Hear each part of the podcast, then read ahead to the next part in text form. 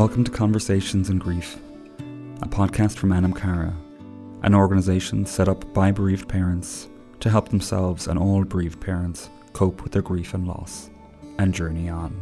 I'm Sam Whelan-Curtin, and in this podcast series, we'll be hearing from parents as they share their own unique stories of their children and their journey through grief.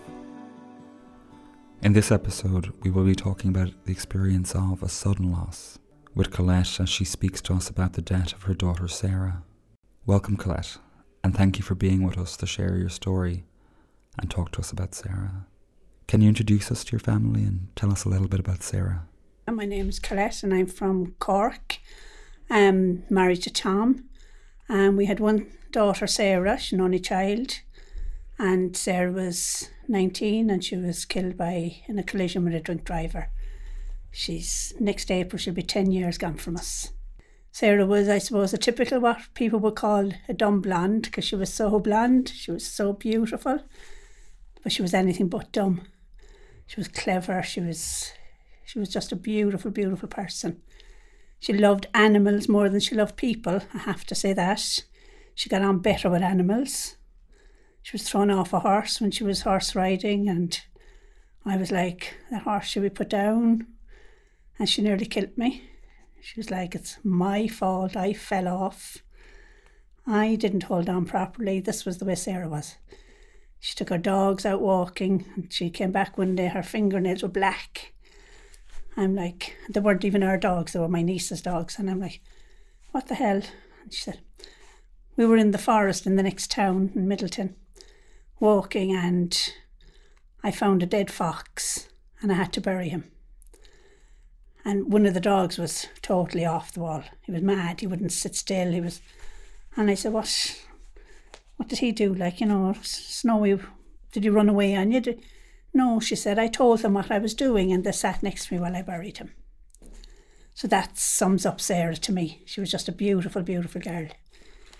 She was training to be a hairdresser, but her ambitions just changed. She was going to go into the army. She was going to be a doctor. She took a job in Hilfiger. She wasn't going to do anything else. Then she decided, I'm going to be a hairdresser. And she was in a training academy when this happened. She started in February and she was gone in April. You know what? I think it was the worst experience of my life. When I was younger, we thought I couldn't have children. I'd have a few health problems. And so Sarah was planned from well before she was born, when we decided, okay, let's do what the doctor's saying, let's try. And Sarah was so planned, and I thought that was the hardest part of my life, and we weren't given a choice as to how she was going to be born. We were told everything was, I spent every day of my pregnancy in the hospital in London. And they left me out after a few weeks and said, okay, if you come in every day to have the baby's heart checked and to check your own. And I used to go every single day to the hospital, and I thought that was the worst thing ever. They told me she could be born with difficulties.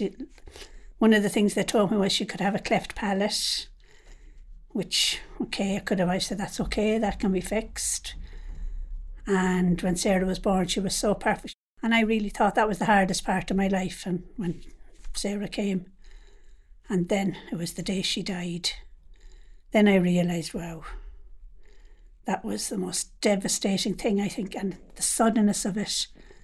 She left home laughing at her dad.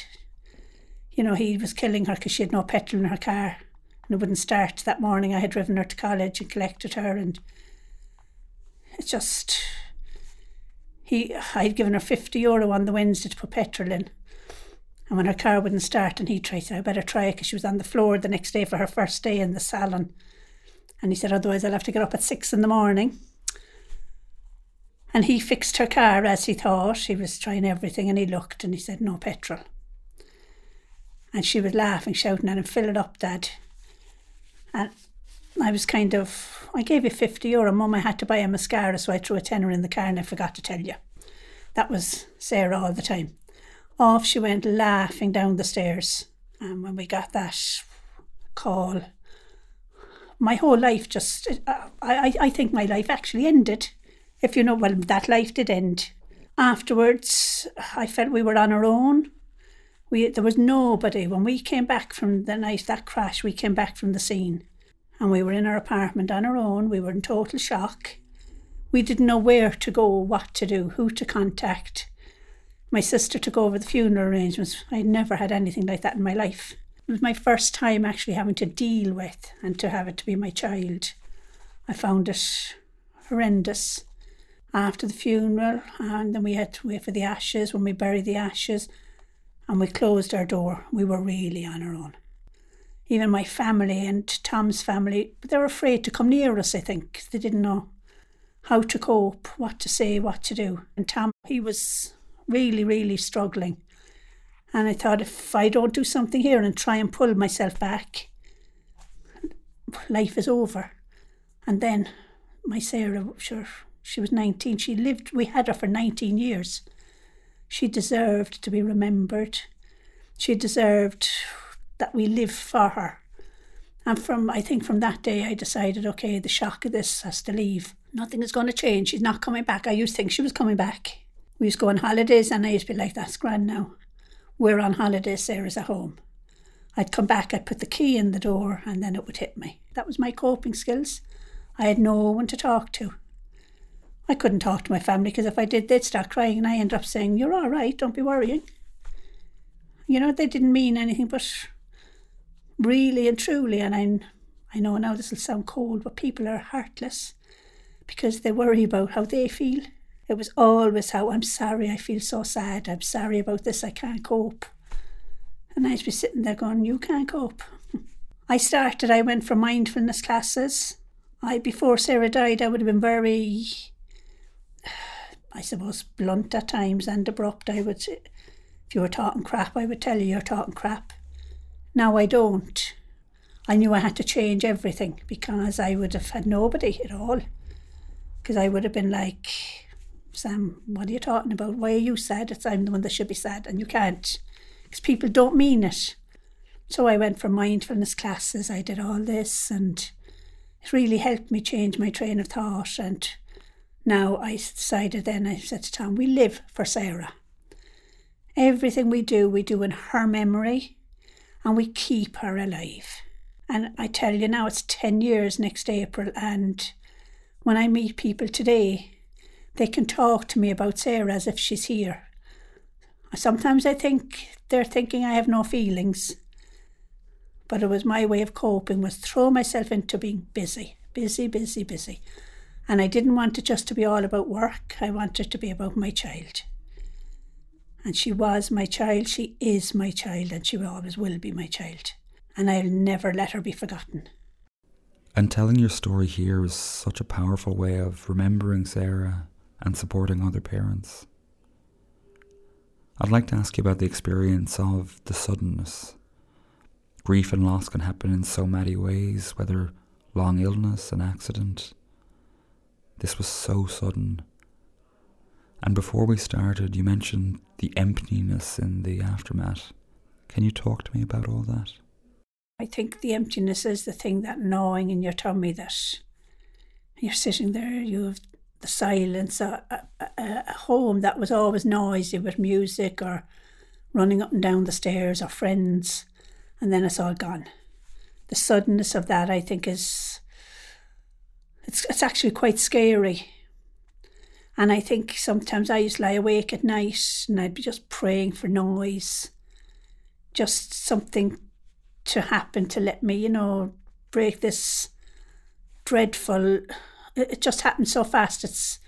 I don't know how to describe it, to be honest with you. Since then I have realised in my own heart that when you say some people, their bereavement, their children are sick for a long time, I now consider myself very, very lucky. Wow, if Sarah was up in hospital suffering for months, knowing she's still going to die, if there was hope, I would have probably been a different, but a lot of them know their children are going to die. And I think the suddenness now, 10 years down the line, was the better way for the child. How awful does that sound? I understand. As you move through it, you look back and have those moments. At the time, you were telling me you get the phone call, you don't know how to react, you're trying to make choices and decisions after something so sudden has happened. You were saying yourself and your husband reacted very differently, and all those choices you were trying to make at the time. Tell me about that. Well, we did. When we went out to the crash scene, we were lucky they had her in the ambulance. She was dead. They had been working on her, the doctor told me. For about 40 minutes, he told me he worked on her. Again, now I found that very hard to believe because it didn't take us 40 minutes to get there. But again, we were never given proper timings or anything, so we have to live with that. But when we did, Tom was in a very bad way out there. He was actually howling. And my survival mechanism kicked in, and I was, again, the one saying, OK, you've got to stop that now. I had looked at my child, her eyes were OK, and my child's story came through her eyes. And when I saw that, I got a bit of peace. And they hadn't even closed her eyes, which, again, I always thought they would close your eyes the minute you die. And I think that was a sign for me. And when we came out, I started looking at the crash scene. Tom was just in bits, and they asked, do you want to go to the morgue? We decided we didn't. I asked him, no, I don't. I said, no, we're not going. OK, so the ambulance is going to head off. I said, yeah, no bother. They went off one way to the city, Cork. We went back to Cove, 5 minutes from our home. And we just got in home, and my niece had been driving us. And Tom said, after a few minutes, I actually want to go to the morgue. So our decisions had changed from literally within 10 or 15 minutes. I said, OK, we'll go to the morgue. We rang my niece. I said, you need to come. We need to go to the morgue. He can't drive. Yeah, OK, no problem. We went up to the regional hospital in Cork where the morgue was, got in. They were very nice to us now and very good, but came back and said, unfortunately, there is nobody here to let you into the morgue. You had decided you weren't coming up. And that was relayed to us, so. And I was like, OK, that's fine. And again, Tommy couldn't accept that. His thing was, my child is in there on her own. It stays in our mind, the decisions that we made at the time. You only have split seconds to make your decisions. But she was rolled in there, obviously, on the trolley out of the ambulance and left there. Whereas I think if we had been up there, maybe we would have said, no, we're staying all night. We don't know. I don't know whether that would have been our right, but we couldn't get in to see our child. And that was literally a half an hour to 3/4 of an hour after we saw her dead in an ambulance because we made the wrong decision on the spur of the moment. Trying to make decisions in such suddenness, it sounds impossible. Well, you know, at the time you will make your decision. You have to make a decision. That's it. They call it. Full stop. You make the decision. When you're making decisions at that, in all that emotional upset, there's nothing else. Nothing else can, like, you can't have a harder decision to make in life than to make the decisions at that particular time and when things are sudden. The suddenness of it. Yeah, you can't go back on your decisions. That's my thing on that. You can't go back. You know, that night I remember I wanted to know the next morning. I said, I wonder, was there a priest there? Because I didn't see anyone. Was she anointed? And I couldn't get answers to that. I still haven't got an answer to that 10 years down the line. And I just, all these, again, now it was so sudden, I didn't ask at the night, I didn't look, I didn't do, I assumed. So no, the suddenness and the decisions you make, they can be wrong. And sometimes there's no going back on them, which is even worse. You were talking about the days that follow, throwing yourself into the busyness of the funeral, and then there's the time after that. Can you tell me about moving from those early days into the longer term journey with the grief? The first year I sailed through. I can still see in my eyes right now, when I close my eyes, I can see my child lying there in her Deb's dress in her coffin. I can see the makeup they had on her, her eyes were wrong, and I'm calling my sister in to fix them. And now when I think of it, I'm like, oh my God. You know, people were coming in and I was smiling and saying, hello, thanks for coming, like it was a party. I didn't cry because In our house, we were always told, don't cry, keep your tears for private. I cried and cried when I got home on my own. I cried when I was lying with Sarah that night when she was at home. It was in my sister's house. We had to wake her because we were in an apartment. And I got through. They did all the organising. All I did was lay down the rules. No drink at her funeral. Anyone with drink that comes up to the house were not to be admitted. Off you go. Some of my own family included. No, you don't come in. Come back tomorrow. And it carried me through. I smiled. I laughed. We told jokes about things that happened. Looking at her in her coffin. I got up every 3 mornings. I put my makeup on. I picked out my black. What black will I wear today? It was autopilot. I walked to follow the coffin to the church. I did everything that I wouldn't normally. Don't know how I did it. I don't walk. I can't walk very, very far. And I did it at the funeral. Didn't even think. I don't know. It was all a blur at the time. But right now I can go back to all those times and think, how the hell did I, what was I doing? Second year. So people will realise, I was like, what the hell? I think then you're starting to realise this is real. Second year was my worst. Third year was, some days were good, some days were bad. But I never, ever let it get on top of me, I have to say now. If I wanted, they say, a duvet day, I'd have one. The next day, I'd be saying, no, I'm not getting up again, and I would push myself. Because I thought, no, I can't go down this road. If I do, my child's life was in vain. And that's what got me through. Busy, I worked 23 out of 24 hours a day, I'd say I was working. You know, I still don't sleep a full night. I was 2:30 yesterday morning in my office, which is attached to my apartment. I was in there, making candles and cards, because I couldn't sleep, but I don't lie there. Because that's where the trouble comes when you lie there. All the what-ifs will come into your head. I don't allow the what-ifs anymore. But I can cope an awful lot better now, and I find people can cope with how they deal with Sarah's death around me a lot better. I still have the same pain inside me, but I portray it differently. So they think, oh, that's great, she's grand now. But I have to accept that. That's human nature. They're never ever, unless you walk in my shoes, you're not going to feel the pain that I feel every single day. But mask it. We have to mask it. We can't be going out crying. And life has to get better for every parent, or else their child's life was in vain, in my eyes. Grief is unique to everyone. Every experience is different, and every person is different in how they experience it. But can you tell me about how, over time, the journey, it's been 10 years. What has that journey in grief been for you? The journey has changed me so much that silly thing like I wear black every day. But I feel I owe it to my child and my grief journey. And yeah, the same house, my husband, he loves his colours, he loves, and that has never changed for him. But he now respects. At the start, he was saying, and my family sent me, you should try a different, look, there's a lovely red dress there. And I just stuck to my guns, because in my head, it's a totally mad thing to say. In my head, I'm closer to my child in my black, and yet I'm still living, and I'm not disrespecting her life.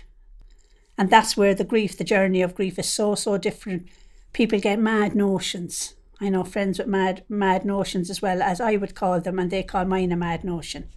That's how we cope. And tell me about that going on. You describe living for Sarah as well. Is it a different life than you had before?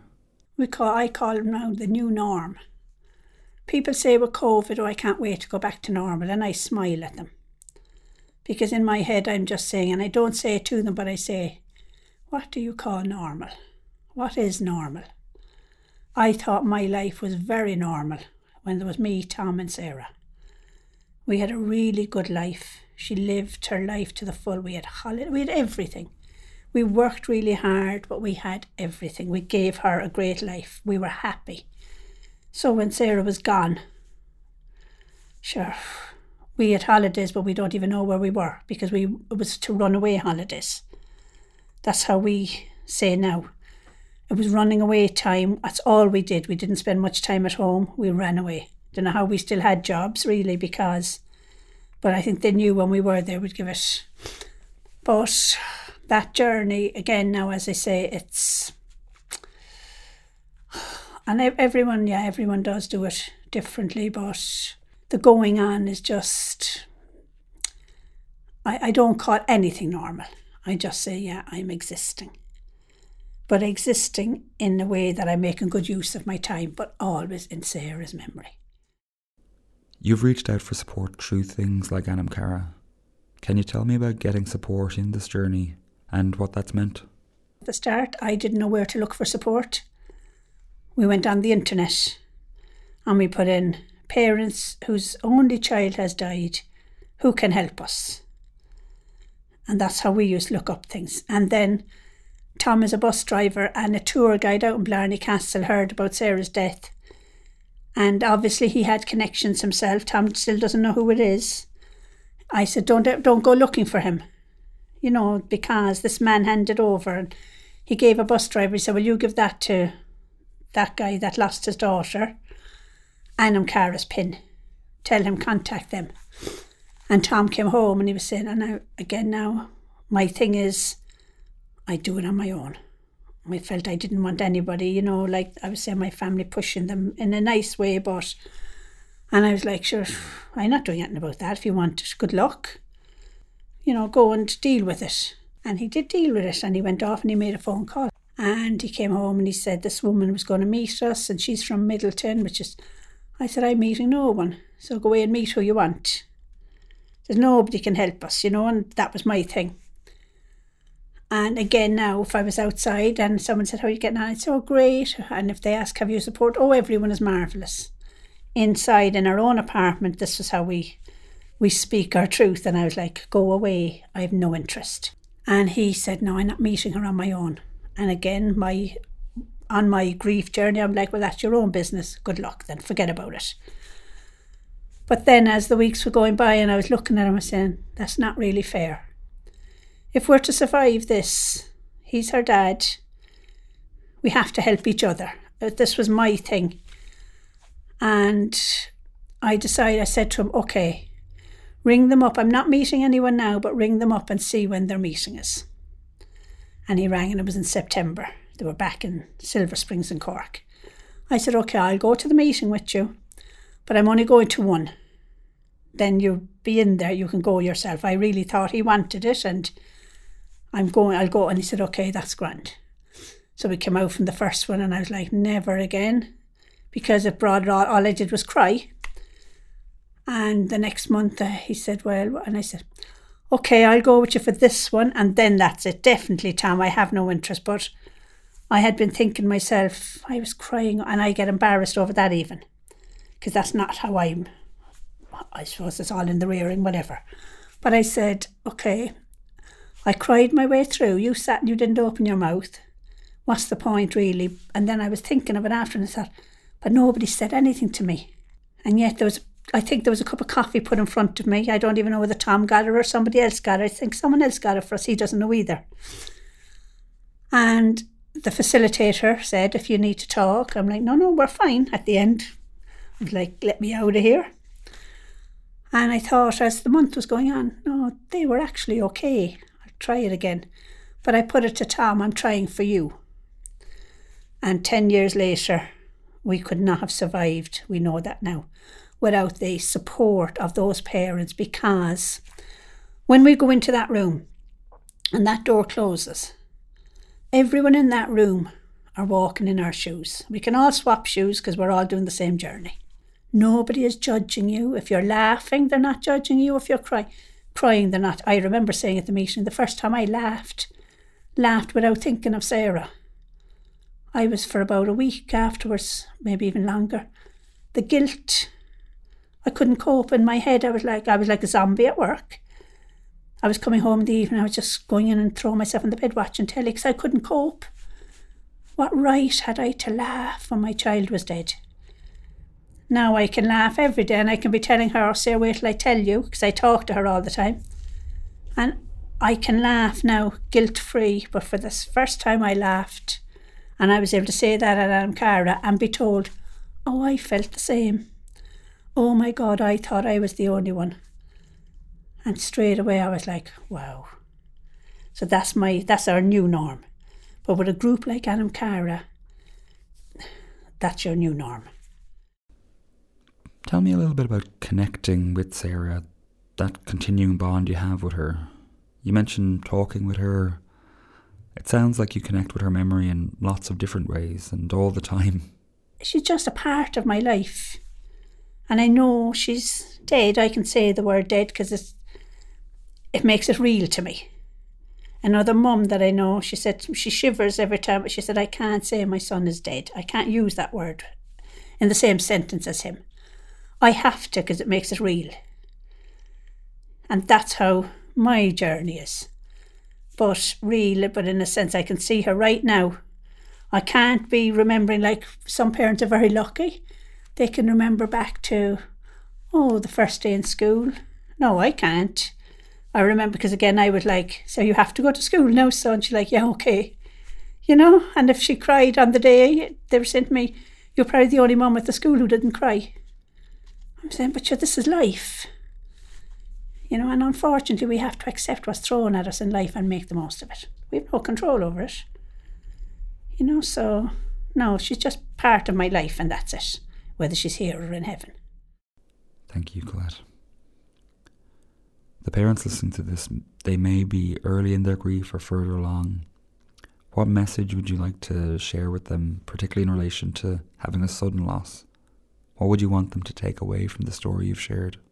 The most important thing is to realise there's nothing we could have done about it. We couldn't prevent it. Definitely you do need support. I realise that now. If I hadn't had, I don't know how I would have the first few months, yeah. I was always tough in my life, but I wonder would I have held up without the support of Anam Cara. It's only when I met those parents that I realised, wow, they actually get me. So I think the support. And I looked to somebody. I always, in the group when I went in, I looked to the strongest person further down the line from me. And if you're looking okay, and I see the pain behind your eyes, because you're in the same shoes as me, but you're coping. And that's the person I followed. And I said, if she can do it, I can do it, because she loves her child the same as I love mine. Thank you for sharing your story with us, Colette. And we dedicate this episode to the memory of Sarah. We know the power of hearing the stories of other parents and how this can help in navigating the journey of grief. Anam Cara provides information, resources, and bereavement support after the death of a child of any age and through all circumstances. They hold regular group meetings and information sessions in the Republic of Ireland and Northern Ireland. You can find out more by visiting www.anamcara.ie, or you can call +353 1 404 5378, or from outside Dublin 085 28 88 888, and if calling from Northern Ireland 028 952 13120. We would like to thank all the parents who have spoken to us and shared their stories for this podcast series. Thank you for listening, and be kind to yourself.